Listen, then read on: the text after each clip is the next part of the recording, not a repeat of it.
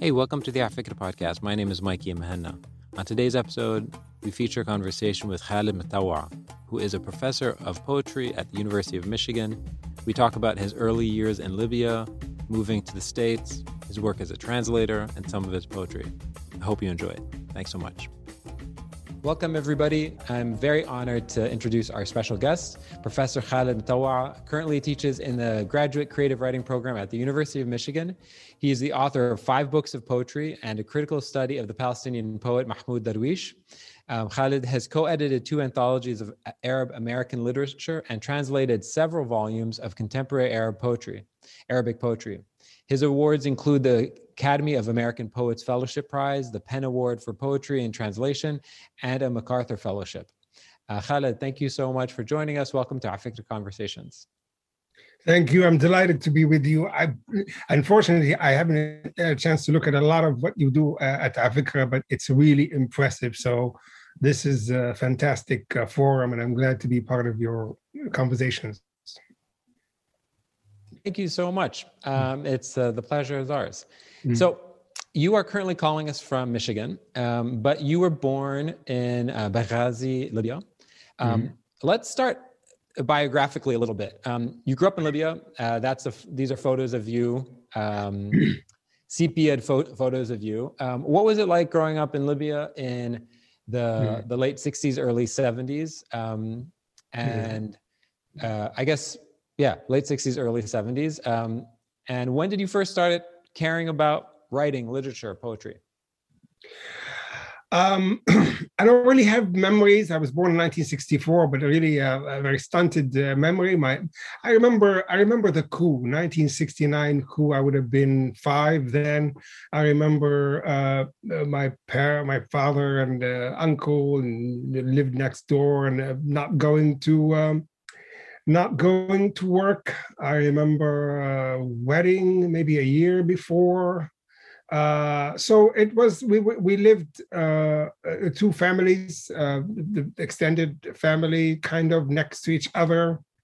Uh, so a lot of cousins, very much part of the the memory uh, in uh, so it was in that kind of milieu. In later years, it was sort of more becoming became more uh, more aware of sort of the nuclear family, if you will, uh, and sort of uh, because people moved around. But essentially, it was cousins and uncles and uh, and relatives and people coming in. I had a my grandfather was sort of a prominent figure, and it was there were always people coming to visit him, and so the house was always sort of a in a in a hosting mode, at least the uh, the, the, big house. Uh, so. so I, I, guess it's uh, compared to what children have today. Um, very the afternoon as a child in Libya, as a boy particularly, uh, you really were kind of on your own. Uh, you just had to come home by sunset, and I'm sure that's the experience of a lot of of people. So uh, a lot of soccer, a lot of uh, walking around, wandering around. Uh, it was. Yeah, it was. Uh, there was a safe, but as a, I was also there's a kind of an undertone of fear, not so not political, but there was a I remember being trying to sort of, you know, by the age of nine, I was sort of, sort of, innocence was being sort of dissipated, and I, and I just thought, mm, this is not a very. I have to be careful. Uh, I have to be more. Uh, uh, not go this way or not go to that place. But so so there's some of that. Uh, but as you can see from the picture of uh, the, the the three males, my father being in the middle, uh, uh, me uh, on his right, so I'd be on the left of the picture. My brother Ibrahim is the older. where this is, it's kind of. Um, I, I like the fact that we weren't asked to smile in that picture, and um, and as you can see, I was uh, a child dressed in a coat bigger than his size, and uh, curious, cautious, uh, you know, uh, alert, but uh, you know, uh, I would I think that cat captures sort of my my my childhood, and that I was I was very curious. I I broke up a lot of uh, people's uh, adult stuff, like if there's a suitcase or radio or something, I was there to to mess it up. They used to call me makhrab, you know, somebody who ruins things. yeah. So that curiosity, and of course the it's the face of somebody who's been caught having broken a beautiful pen or a little transistor radio yeah. or whatever. The very uh, very active eyes. yeah, and uh, so that was a, the picture is the, the, I think the only studio picture that uh, uh, we took together. The studio is called Studio Isam. I remember the guy who owned it. I think he had a sixth finger, which is not an uncommon phenomenon in earlier times. People had all sorts of features. Uh, but yeah, so um, so uh, I think it was uh, pictures for passports, perhaps, and then it uh, moved into why not take a picture of all three of you, and he couldn't get us to smile. Uh, uh, maybe a little more serene pictures with uh, my sister Sania. I remember this picture very well that picture also became part of a passport. I had that passport. I used it until I was 24 with that same picture until it, I lost it essentially. Well, because we weren't that, able. Yeah. I have to we, say, you look just like that. we weren't still, able after I came back to the United States. It was very funny. I came back to uh, 1979. I applied to uh, to with that with that picture of that same face uh, to come to the United States. I would have been 15 with an English language institute. And then a relative said, Oh, you listen, I just tore up that passport and he gave me a new passport, but you know, there was no way uh, I was going to apply to the American uh, embassy with a new passport. So I took both of them and came to uh, and came to the United States but the other one was not going to be usable. So it was yeah. me at the age of 23 looking as an 11 year old boy. Uh, and they, and it, all the renewals of the passports were done by relatives we knew in the United States. We were so afraid of being in touch with the, with the Libyan government in the early 80s that uh, eh, you know, and there were people Libyans milling around saying, "I can renew your passport," so that you could send it to a, a friend of a friend, and he would stamp it and renew it. And uh, we operated in that sort of unofficial world for for a few years. So that's the picture I carried around the world uh, for for a long time until the passport uh, was lost, uh, 1986. Yeah. yeah. I want to I, w- I want to talk about um, just briefly before we get more deeply into into your work that uh, you know 1979 you you moved to the states the South Louisiana um, mm. and you go through this process of of relocation and mm. um, maybe even re-identity. Mm. Who were you a teenager? I mean, teenagers in the mm. late 70s, early 80s in the States throw themselves into rock and roll, throw themselves into mm-hmm. uh, sports. Yeah. Um, were you in, interested in literature and into poetry at the time? Were you throwing yourself into that, or were you, you know, what did you do? How did you find yourself? Well, I, I came and I studied with college students. I studied English with college students for a whole year. So my whole sort of coming in was not really to go into a teen world. I went into a more adult world. Plus, I didn't come with my family. My brother was here, my cousins. So the idea Libyans have been sending young boys to study, meaning teenagers, to study in Egypt and so on. During the Italians, the Italians didn't really want to educate Libyans. So Libyan families who could afford it sent their boys to study in Egypt throughout the 20s. And so uh, when my family was in Egypt for a while, they received Libyan uh, boys to, who studied in Egypt. I had a relative who actually he was like a boy snatcher. He would go to these families and he would say, "Give me your boy. I want to make take him to Egypt so that he gets his high school diploma." And they would argue with him for days and days, and he would come back to Egypt with like five or six teenagers, and of course they owed him their their. So that story of sending the boy to get an education, and for that boy to become uh, uh, an adult sooner. That was the scenario. So I went in and I found myself with college students, some of them master's degree students studying English. So it was my first year in Mississippi was a very adult year. And of course, I was a pop 40s uh, Casey Kasem kind of listener. And then I go to this boarding school and I bring a poster of the Bee Gees to hang in my dorm room. And that was like the I was, you know, was like, what are you doing? You should be listening to Led Zeppelin and Rush and you know Jimi Hendrix and all of that stuff. Uh, that uh, Bee Gees poster lasted for four months, and then of course I began to open up and listen to. Uh, I never liked Rush. Uh, you know, sorry, uh, friends or Rush or the heavy metal, but I, you know, my my tastes widened uh, began to read because my English level was not at the proficient. They put me on a sort of the lower literary uh, level first year.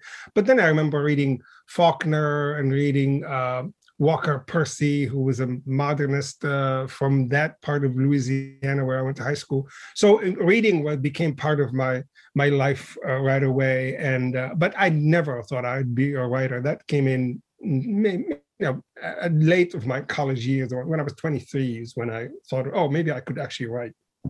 Yeah, because you know, as I was prepping for this interview and sort of preparing the slides, um, mm-hmm. I was interested to see that your undergraduate, like a, like a, a good a good immigrant child and a good uh, mm-hmm. Arab Arab child was in uh, was in electrical engineering or something like that. No, it was in uh, uh, economics. I tried to do architecture. I couldn't. I was in architecture business yeah. major.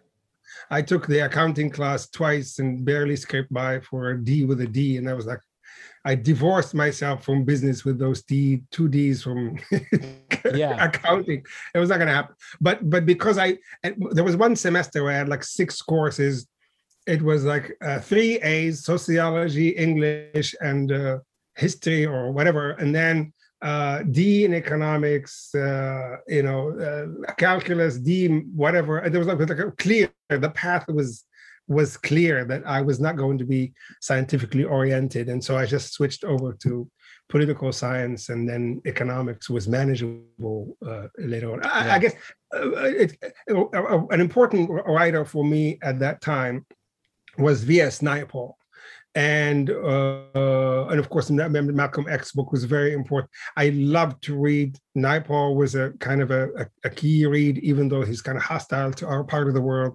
I just loved how he depicted so many parts of the world, and it got into my head that I could actually be a journalist or a sort of uh, you know a roving uh, writer who's uh, going around the world and telling and telling the world like you know as it is uh, because you know living in America and you knew yeah. the news still did uh, I, I, never really think about it all the time, but actually the conflict in Central America, the the Reagan hostility to uh, that part of the world, the Ar- American arrogance was part of my uh, growing consciousness or political consciousness. I was clearly supporting Nicaragua and you know other revolutionaries in El Salvador against Reagan, and so that was part of my. If I were only to go around the world and tell these stories, so that was the where the ambition of being a writer came from. Not with poetry, but again, uh, travel, journalism, uh, you know, and that's part of it is because I couldn't leave the United States. I had a visa that was not going to be renewed. So in a sense, yeah. the the the travel angst came from the fact that you were kind of cooped up in the United States, waiting for, you know, the next thing to come. So, you know, on the screen for those who can't see the screen and, and our the podcast later, um, you know, I have this sort of like collage of all these folks who you've mentioned as being influential, influential one way or another. Mm. Um, and the only the only person who wrote in Arabic on the screen is Mahmoud Darwish. Um, yeah. And I sort of put him up there because I wasn't sure if he if he did influence your early poetry. But I'm curious if I was speaking to the 22 year old or 25 year old Khaled, mm-hmm. um, were there any Arab poets who you grew up listening uh, listening to their poems because they were spoken in the house? Were you familiar with Arabic poetry growing up, or was that a uh, an art form that you acquired as a young adult? Mostly acquired. I mean, there were. Uh, I mean, I must say that the, the, the people who worked in the radio stations before it became uh, taken over by Gaddafi. Uh, I, you know, you could actually listen to a, a, few hours of radio in the late 70s or mid 70s in Libya and listen to uh, poetry presentations, uh, uh, short stories. The, the, writing short stories for the radio was a big uh, product what was the culture that was being introduced to uh, to uh, to to us as as audiences then, and a lot of them were leftists, but you know Gaddafi hated them anyway. So it was that that really human humanistic sort of flavor was there, was on offer. So it was part of the the the uh, zeitgeist, or uh, but um, I don't think I bought much poetry. Knew about Muzaffar al-Nawab and Darwish and Nizar Qabbani because of the songs. Uh, there was also a lot of um, uh, uh, folk poetry on the radio, and so that sort of you go up with a sense of of rhythm, uh, a sense of like how words should be lined up. Yani, uh, so that was part of the the training. But no, I didn't really read much modernist uh, modernist uh, poetry, uh, Arabic modernist poetry. Darwish um, helped me in the sense of I wasn't, I didn't know how to write about our part of the world. You know, I, I, was, you know, writing poems, and my sense of like what an English poem should be should be forests, shadows, stones, rivers, and we don't have any of these uh, yeah. where I grew up.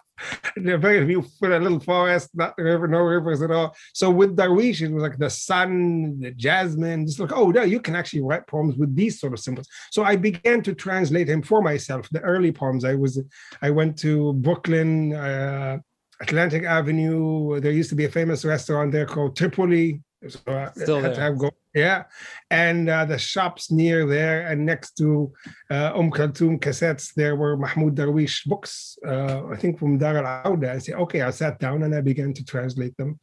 And uh, uh, and and I was drawn to Lorca also. Uh, Lorca's poet in New York because I loved surrealism. So just the the, the, the Lorca and Darwish together for me uh, in uh, December 1988, Brooklyn is well, that's the that's the big bang for reading, translating yeah. poetry. So, yeah. And translating it. Well, I mean, I want to talk. I want to talk about translation because you, you know, you mentioned a few in a few interviews. You mentioned Cavafy, Lorca, mm-hmm. uh, Hikmet, uh, Vallejo. These are all yeah. um, these are all translated um, translated work where you're consuming it in English. Yeah. So I want to ask you a question about translation. Yeah. Um, anytime I hear somebody who works in translation, they don't describe themselves, and maybe I'm I don't have a huge data set, but mm-hmm. uh, humor me. Mm-hmm. They say I work as a translator. Uh-huh. They don't say I'm a translator. They say I work as a translator. I am a poet, but I also work as a translator yeah is being a translator an identity for you is it like oh this is where i cut my you know i cut my teeth i am a translator i think like a translator or that's just that's just the prac that's the where you practice to become a poet well i think people's hesitancy about being a translator first and putting the poetry second is uh, because socially, I mean, translators are are kind of uh, sometimes you know even if you're even in, in a certain context, people want to push translators around. Sometimes when even when I'm trying to help somebody translate, they want to speak with their language to the other person thinking if I just tell them what I think in my language in Arabic, like they will understand me and we will understand each without the middleman. So there's a kind of a, a sense of translation as a as an unnecessary middle person. Uh, and so it is, I mean, there, there's a kind of a, a dismissal. There is often say, well, I'm reading this poem, this poem. It's not so good. Maybe there's something wrong in the translation. Uh, so they assume that the original is better. So if you're a translator, you're you're not the person that's associated with origins you are and you know nobody thinks of you as a necessary step so it is it's a it's a fraught uh, position uh, to be in in some ways, and it's not a, highly appreciated position uh, in many ways. And so people might not want to uh, uh, occupy it. Plus, often people are creating their own work, and there's a kind of a demotion. Oh, you translate. Oh, you're not the one who creates actual work. And so, so in a sense, um, uh, there is a, I can see the hesitancy in that. There are people who only translate. There's a uh, they do, who do not write if their own text, and and they've done tremendous work for everyone.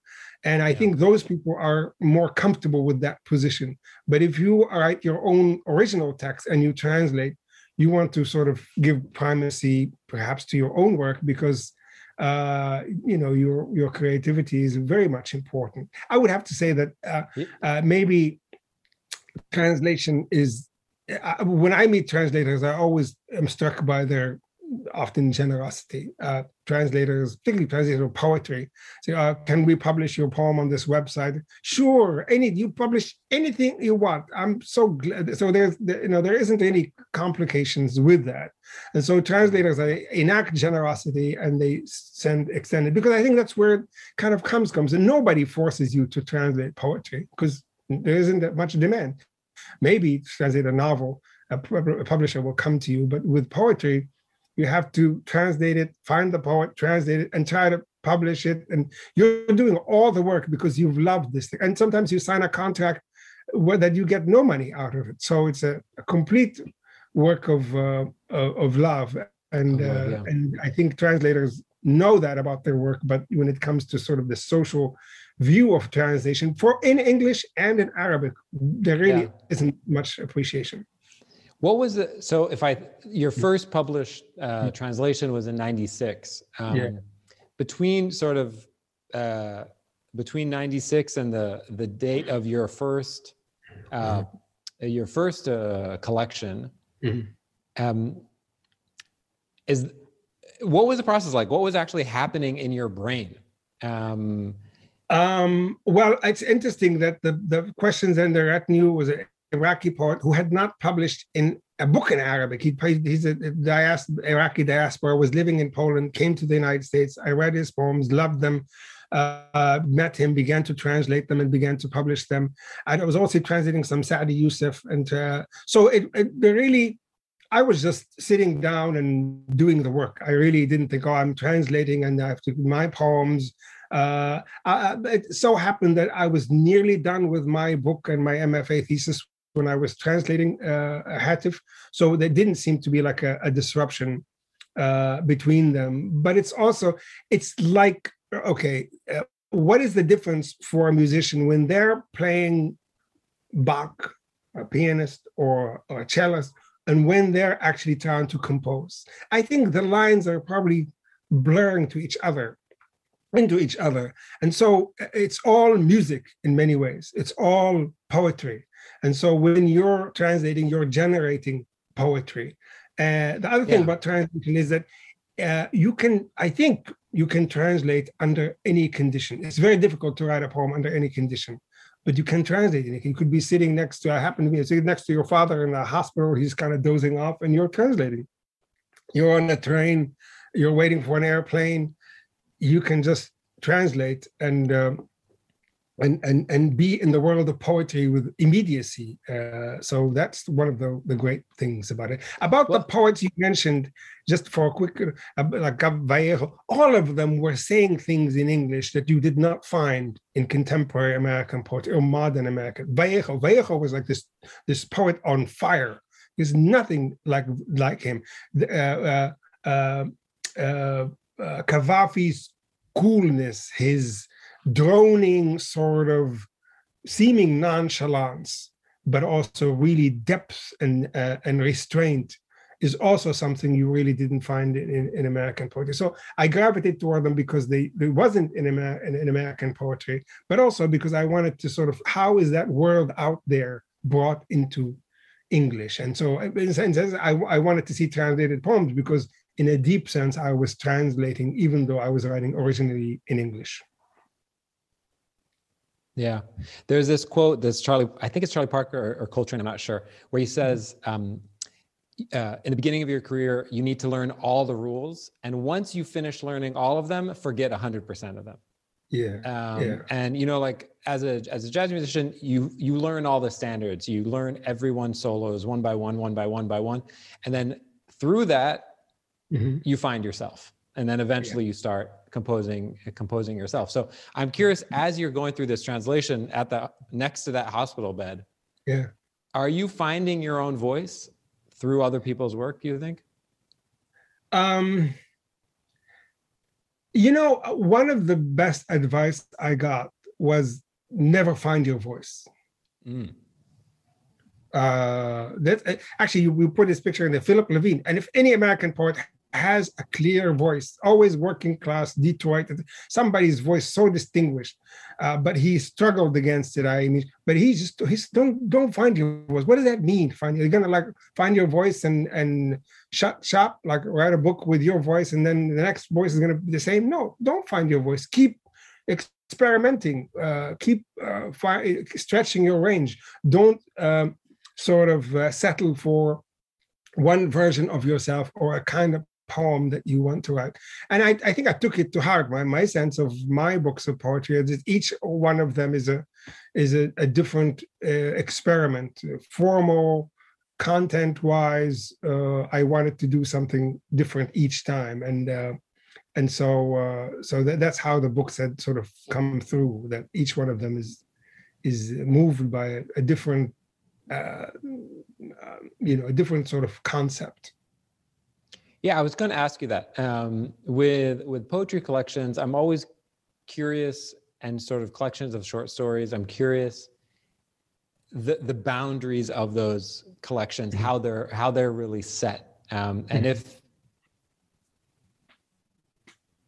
if it is really one long collection with these mm-hmm. sort of artificial barriers between them but no for you, you, you really see them as thematic collections uh, yeah um, uh, yes i mean i think in in uh, Tocqueville is kind of unusual because it has you know a kind of a big big piece that's a lot of prose and some lyric yeah, and exactly. so on and, uh, and so it has some poems uh, before and after uh, there are some powerpoints so there was a, a kind of a a different style. I've never had like a big, big one uh, piece like that. Um, but I'm always actually working with the long sort of piece. I mean, even uh, Zodiac of Echoes has a, a long poem about television. The concept in that poem is sort of based on 90s, early 2000s television viewing, in which the poem tuned really, it's almost like each line is a switch in the of a channel. And I was really you know, in America, you have cable, you watch the channels, but then once you come to the Arab world and see the assault on uh, on perception that um, that uh, satellite television has brought on the world, the sort of the non, sort of all the smut that was coming in. So I wanted to capture all of that yeah. sort of clicking between. So that's why all the lines move. Where all of them are kind of uh, switching between channels uh, and uh, so so and I wanted to again in that poem uh, in that book also I wanted to take account much more of a neighborhood I lived in uh, of this places I lived in. I felt like. Uh, uh, it was some of it was preparation for Tocqueville. If, if Tocqueville is my American book, some of the sections in Zodiac of Echoes are like the American focus about being in Texas, about uh, uh, the news of the mayor in Columbus, all of that stuff was training for um, for uh, for for Tocqueville uh, in many ways. If we talk about um, uh, the most recent book, um, mm-hmm. what was your approach going into that? Um, that one really, um, it sort of found its uh, approach once um, there were two things. I, I began to sort of pay attention to the to the uh, um, prefix uh, un, like undocumented, like illegal, unemployed. Like it's just the whole this whole decade is the sort of the decade of un. So I really want like this, the book of un, you know, unliberated, un whatever.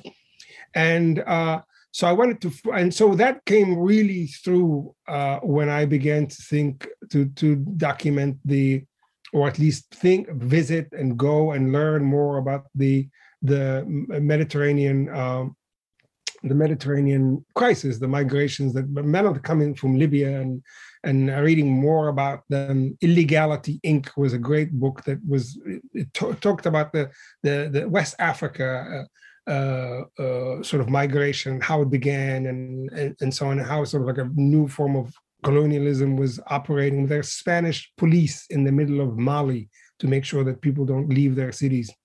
Uh, so all of that was really uh, enriching. And uh, so, I, in many ways, I wanted to document the the the decade, uh, uh, and I wanted to sort of intersperse the local, in its deepest sense, the local of of the fact that I was living in Libya and I was.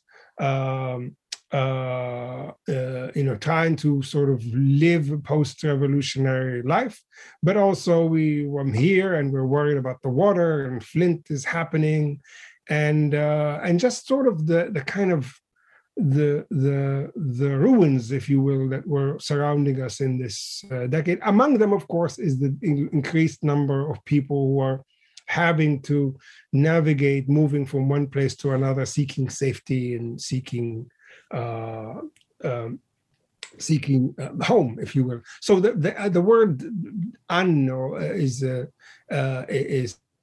Um, but then I, I felt like I, I, needed to address the, the, the, Arab Spring from the Libyan prism to some extent.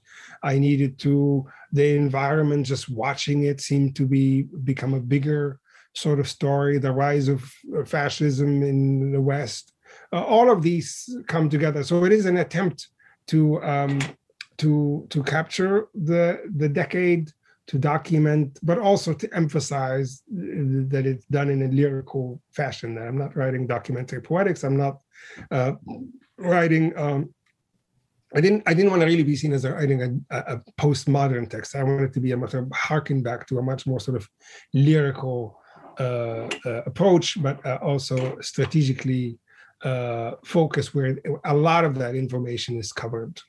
Yeah. You said, um, I felt like I needed to, or mm-hmm. I don't know if you said I felt, you said I, I needed to respond to these things. Why did you need yeah. to? For who was this an internal, uh, internal yeah. desire to make sense of it on the page? or or to you know unpack these emotions or are you are you responding to somebody or you're hoping a specific group of people read read this work um, I don't know uh, where that comes from exactly. Uh, uh, I think, I mean, there is, you know, there are, uh, speaking of just sort of Darwish, there are some poems that Darwish, as a poet or as like, here's an event I need to respond to. A lot of these poems he never put in books, which is interesting. Uh, yeah, a poem, uh, like I was talking to somebody about a poem called Al Qurban, which is about the, the, the, the martyrs, the suicide martyrs and he never put it in a book, uh, as far as I know.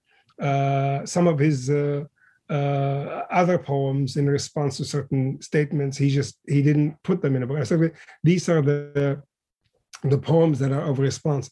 The for me, um, so I guess documenting is uh, is important, but also I think when you are in some ways uh, I don't know, writing in English or writing from a place where people don't hear a lot of news from, you are, uh, uh, you know, letting the world know. There's, I, I think you you need because you are I guess in some ways surrounded by misinformation. And you know, from day one, as an Arab or a Muslim third world uh, person, you are surrounded by misinformation, and you write in order to, you know, to sort of uh, emphasize your humanity, to tell a different story, to uh, to bring in a, an angle, a point of view where people can say, yes, this is this is part of the human condition uh, at large and you want to insert your experience as part of the human condition. I think that that's ultimately when i said that's what i needed to it, it comes from that because that's the impulse. This can be misunderstood. This uh, is not known. That's what you want to bring in. Yeah. And you're not responsible for your life only. You you feel like you are responsible for a larger territory. And so in that sense you're a, a dramatist for for for events. You, know, I'm not worried about myself getting in there. I always get myself in there. It's just that my concerns are are part of myself, and I try to bring this in as well. Yeah, I want to talk about Libya a little bit. Um, I wanted to talk about Adonis as well. Um, let's let's talk about Libya for a second, and then maybe we have time at the end. Um, yeah. What is your um, your sort of current um, mm-hmm. interaction with uh, folks in Libya right now. How much of your work do you feel like is being consumed and being read um, in in Libya? Uh, I I don't. Well, I've published two books in Arabic. I don't think they really in Egypt. I don't think they made it much to Libya. Uh, so people know me. They sort of, not, not many people know me. People know of me, uh, but yeah. they don't. They've read me. Uh, maybe they've read a few things about me here and there, but no. So I'm not really available in Arabic. Uh, I've um, I, it's just not. I, I, think somebody has to take that project uh, if if they're or some a publisher might be interested in. I can't really push myself into the Arabic language uh, in the way that I feel I have access in English and I want to publish. So I feel like it's.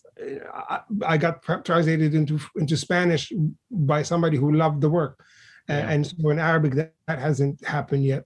Uh, but that's fine. But what I've done, as the picture shows, is once after the revolution, we, my Reem and I, who's next to me, we went and uh, started an arts NGO, and we our job was to fill in the gaps. Partly there was a connection between international arts and Libya that was missing. We wanted to fill that in. We wanted to provide um, some training to to uh, to the young Libyan artists, some mentorship, but also cinema. We did a cinema club and we showed 100, 110 films, and uh, and that was sort of like because cinemas had not been in existence for nearly 25 years in Libya before the revolution.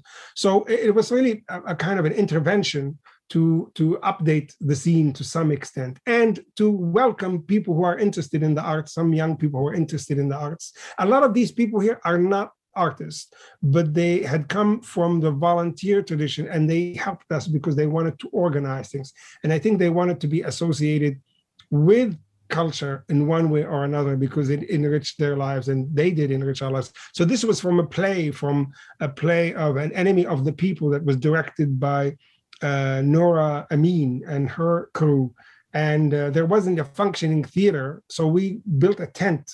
This uh, hired this big plastic tent where the play took place, and it was a kind of an amazing event. I'd never imagined that I'm going to produce or host a play, but there it was. So I think about Libya is uh, uh, Walcott says when there is nothing, everything can be done. And then in that sense, with Libya, even without all the hostility, when there wasn't much space, a lot could be done. And that was the great work in working with Libya and, and still is. So there are many opportunities and I'm glad that we are involved in with Libya. That's wonderful. Okay. I want to do the quick Q&A and then uh, there's questions in the chat. And then if we have time, we'll go back.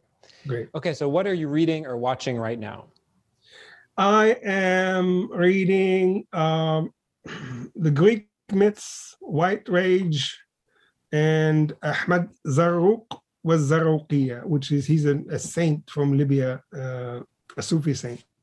I'm also just reading an article about how meditation causes psychosis. So uh, all of you people do doing transcendental meditation, beware.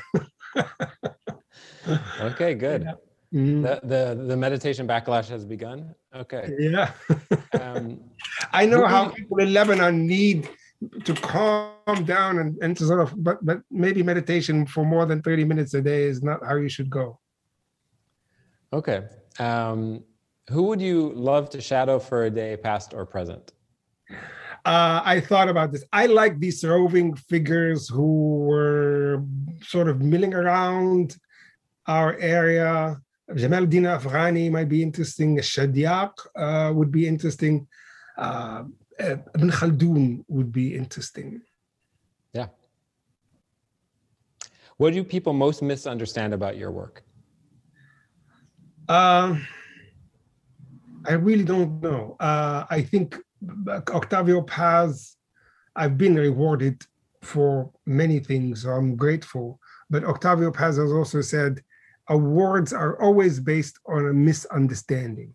So uh, I would I would say that in every recognition I've received, there is a beautiful notion, but it's a slightly miscued and it has it is there is a misunderstanding in it. So if you know just just it sounds like I'm ungrateful, but you know I'm as ungrateful as Octavio Paz is. Is that people you, they, I mean, you feel like your life is more, but they kind of hone in on one thing or another. And well, if this is what they want to recognize, that's fine. But you feel like you're maybe uh, not as good as they say, or uh, not limited to what they say. And as far as saying, thinking you're not as good as they say, I never am as good as people think I am. I don't feel it, and so um, I take it. I take um, praise with with a grain of salt. I like the idea of losing an award and saying, "You clearly don't misunderstand me enough."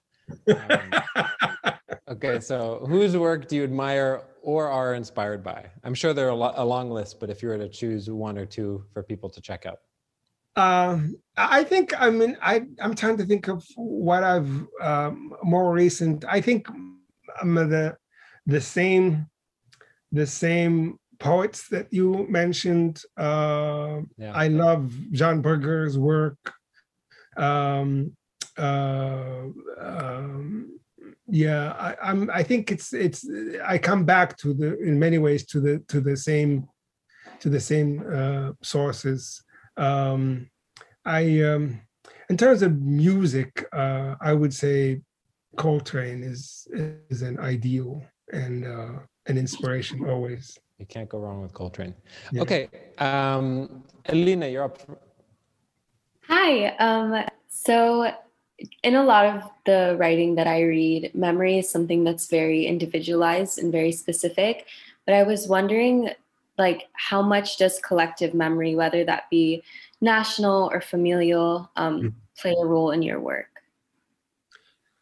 Um, a lot, but I, I want to give it my own imprint. Um, so yeah, so I think I'm, you know, as um, I, I, wrote about Mahmoud Darwish's ability to write in we, writing in we, sort of like the way he just took that as a, very young poet, we, we, we, and you say, wow, that's really a lot of responsibility. But I think in in maybe in Fugitive Atlas, I I uh, I take that on uh, to some extent because I do feel like a certain a certain divide uh, in the world, and uh, I position myself against the disadvantage one way or another. If if, if it is a collective, I I my sense is is always with the downtrodden. And I, I i can't say that i if, if i were to speak that's the we that comes more immediately even though it's a it may not be a full reflection of my life great thanks yeah. alina um, Oz asked me to ask their question and the question is what are you writing or translating right now uh, I am revisiting my fiction, uh, which uh, is uh, is really like um, a garage full of bits and pieces. Uh, you know, an artist garage. So I'm revisiting that. I've translated. I've been translating a lot to Arabic uh, for my the website called Qasaid Lil Haya. Uh, maybe not the last few months. Um, I've been visiting some of Saadi Youssef's uh, poems, and most recently, there's a wonderful collection of little stories. I mean, it's called Mawsim al Hikayat by Khalifa al Fakhri. He's a, not a very well known Libyan writer, but that piece, it was like written in 1970 something, a really postmodern piece of twisting narratives and intertextual things that I've wanted to translate for a long time. And maybe, maybe I will get to it. So uh, it's one piece that I come back to uh, all the time, and maybe eventually I'll translate it. So Mawsim al the season of stories, Khalif al-Fakhri is uh, great. Uh, Afzal, you're up next. Something's wrong with the audio, I'll ask the question. It says, "Who is your favorite poet among classical poets of Arabic literature?"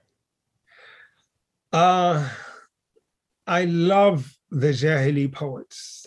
I love Shanfara's. Uh, uh, ode. He was a Sa'luk. He's not one of the the uh, Imru al-Qais's uh, Mu'allaqa is amazing. So the the Mu'allaqat and a lot of Jahili poets are are uh, are really my ideal. I must say that I also need to read them in English translation to to get them because the Arabic is just kind of makes my eyes blur. But um, uh, yeah. so the the Jahili poets. Great, uh, Nofal. Hey, كيف الحال? مرحبا نوفل, good to see you. Yeah, nice seeing you. So my question is, when I was reading Fugitive Atlas, I noticed that like the speakers would change, and some of the experiences that the poems discuss are not experiences that you've lived through yourself. So, yeah. for example, like the poem Face, right, where it discusses like the Iraqi war and the soldiers and all of that. Mm-hmm. So, I was wondering, how do you navigate the space between presenting experiences that you haven't gone through yourself mm-hmm. without like taking up space or misrepresenting mm-hmm. uh, those experiences? Yeah. Um, I guess in that sense, um, I, I, put on my dramatist hat, and that's um, you know playwrights do that. They create characters that are not themselves, and so in that sense, these are coming from impulse. I read as much as I can, uh, and I try to learn as much as I can. And so there's maybe my voice. There's a there's also a theory called the third voice by which is a T.S. Eliot's uh, notion whereby there is a voice that sort of can't be accounted for. And I've allowed that to sort of come in uh, and to speak in the poems. Um, I don't, I mean, I, I'm, I try to be as historically accurate and as emotionally sort of accurate as well. But um, I, you know, I feel like that's the impulse of the of the the dramatist or the novelist. We're always writing in voices and in characters who are not ourselves. It seems like there's more pressure on the poets to be sort of to be more uh, accurate, but I think all of the arts, you know, we would never be able to see a movie if it, if it were if, if the artists were not allowed to imagine what other people would say or experience and so on. But I would say I, I read a great deal. I try to read as much as possible and in the same way that you, um, Mohammed, uh, Mikey was talking about um, learning all the rules and then forgetting them, uh, in some ways you learn all the facts about something as much as possible. But then in order to create something from them, it has to be uh, a kind of a composite of what you've learned. It has to be sort of become orga- organic. And so I guess it's just true to the fact uh, but uh, but as far as the creative impulse to to to create a voice is always there, and I, I don't feel like I we wouldn't have art if we suppress it. Thanks so much, Neda. Uh, thank you, Ustad Khaled, for the, the presentation. Um, my question uh, is linked to kind of the work that you've been doing in Libya um, mm-hmm. and how you felt that the art scene has changed in the past um, 10 years or so.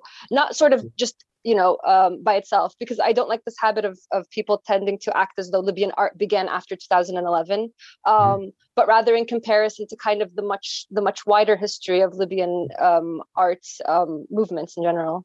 How do you feel it's it's it's changed? Uh, thank you neda. It's good to see you. I, I think uh, things have changed because the actual lack of care for the arts uh, in libya is just sort of is really now on the you know the the the Ministry of Culture and the uh, and the censors were were kind of working together during Gaddafi's time. Now neither one of them works very well. so in a sense, that's sort of a, a blessing. But I mean, I think the fact that there are NGOs in Libya uh, acting, oh, they're suppressed. Okay, we put out a book in 2017, and you know the backlash that came out of that, and and uh, the Salafis were going to hit us with a fist of iron uh, and and it was it was dangerous. I mean, Leila Maghrabi and Taha had to leave.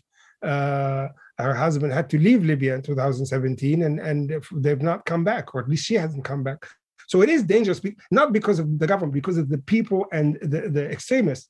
But there are NGOs that are working. The uh, uh Tanarut in Benghazi worked for several five years at least, and then they're being uh, suppressed. But it's it's organic and it's not supported by the government and it's the people's activism. So in a, in many ways, it's like the cultural sector was uh, on its own trying to do its best with its own resources, and um, people are publishing without much support.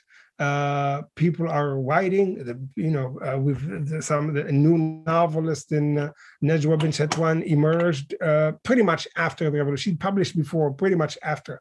So I think the the the the the actual producers of culture in Libya have because they're neglected they have more more freedom we i'm just talking to a group called fasila and they on their own in tripoli started a um, an organization to do workshops to teach people to write stories. They're working through the pandemic, not that the pandemic is even a reality in Libya.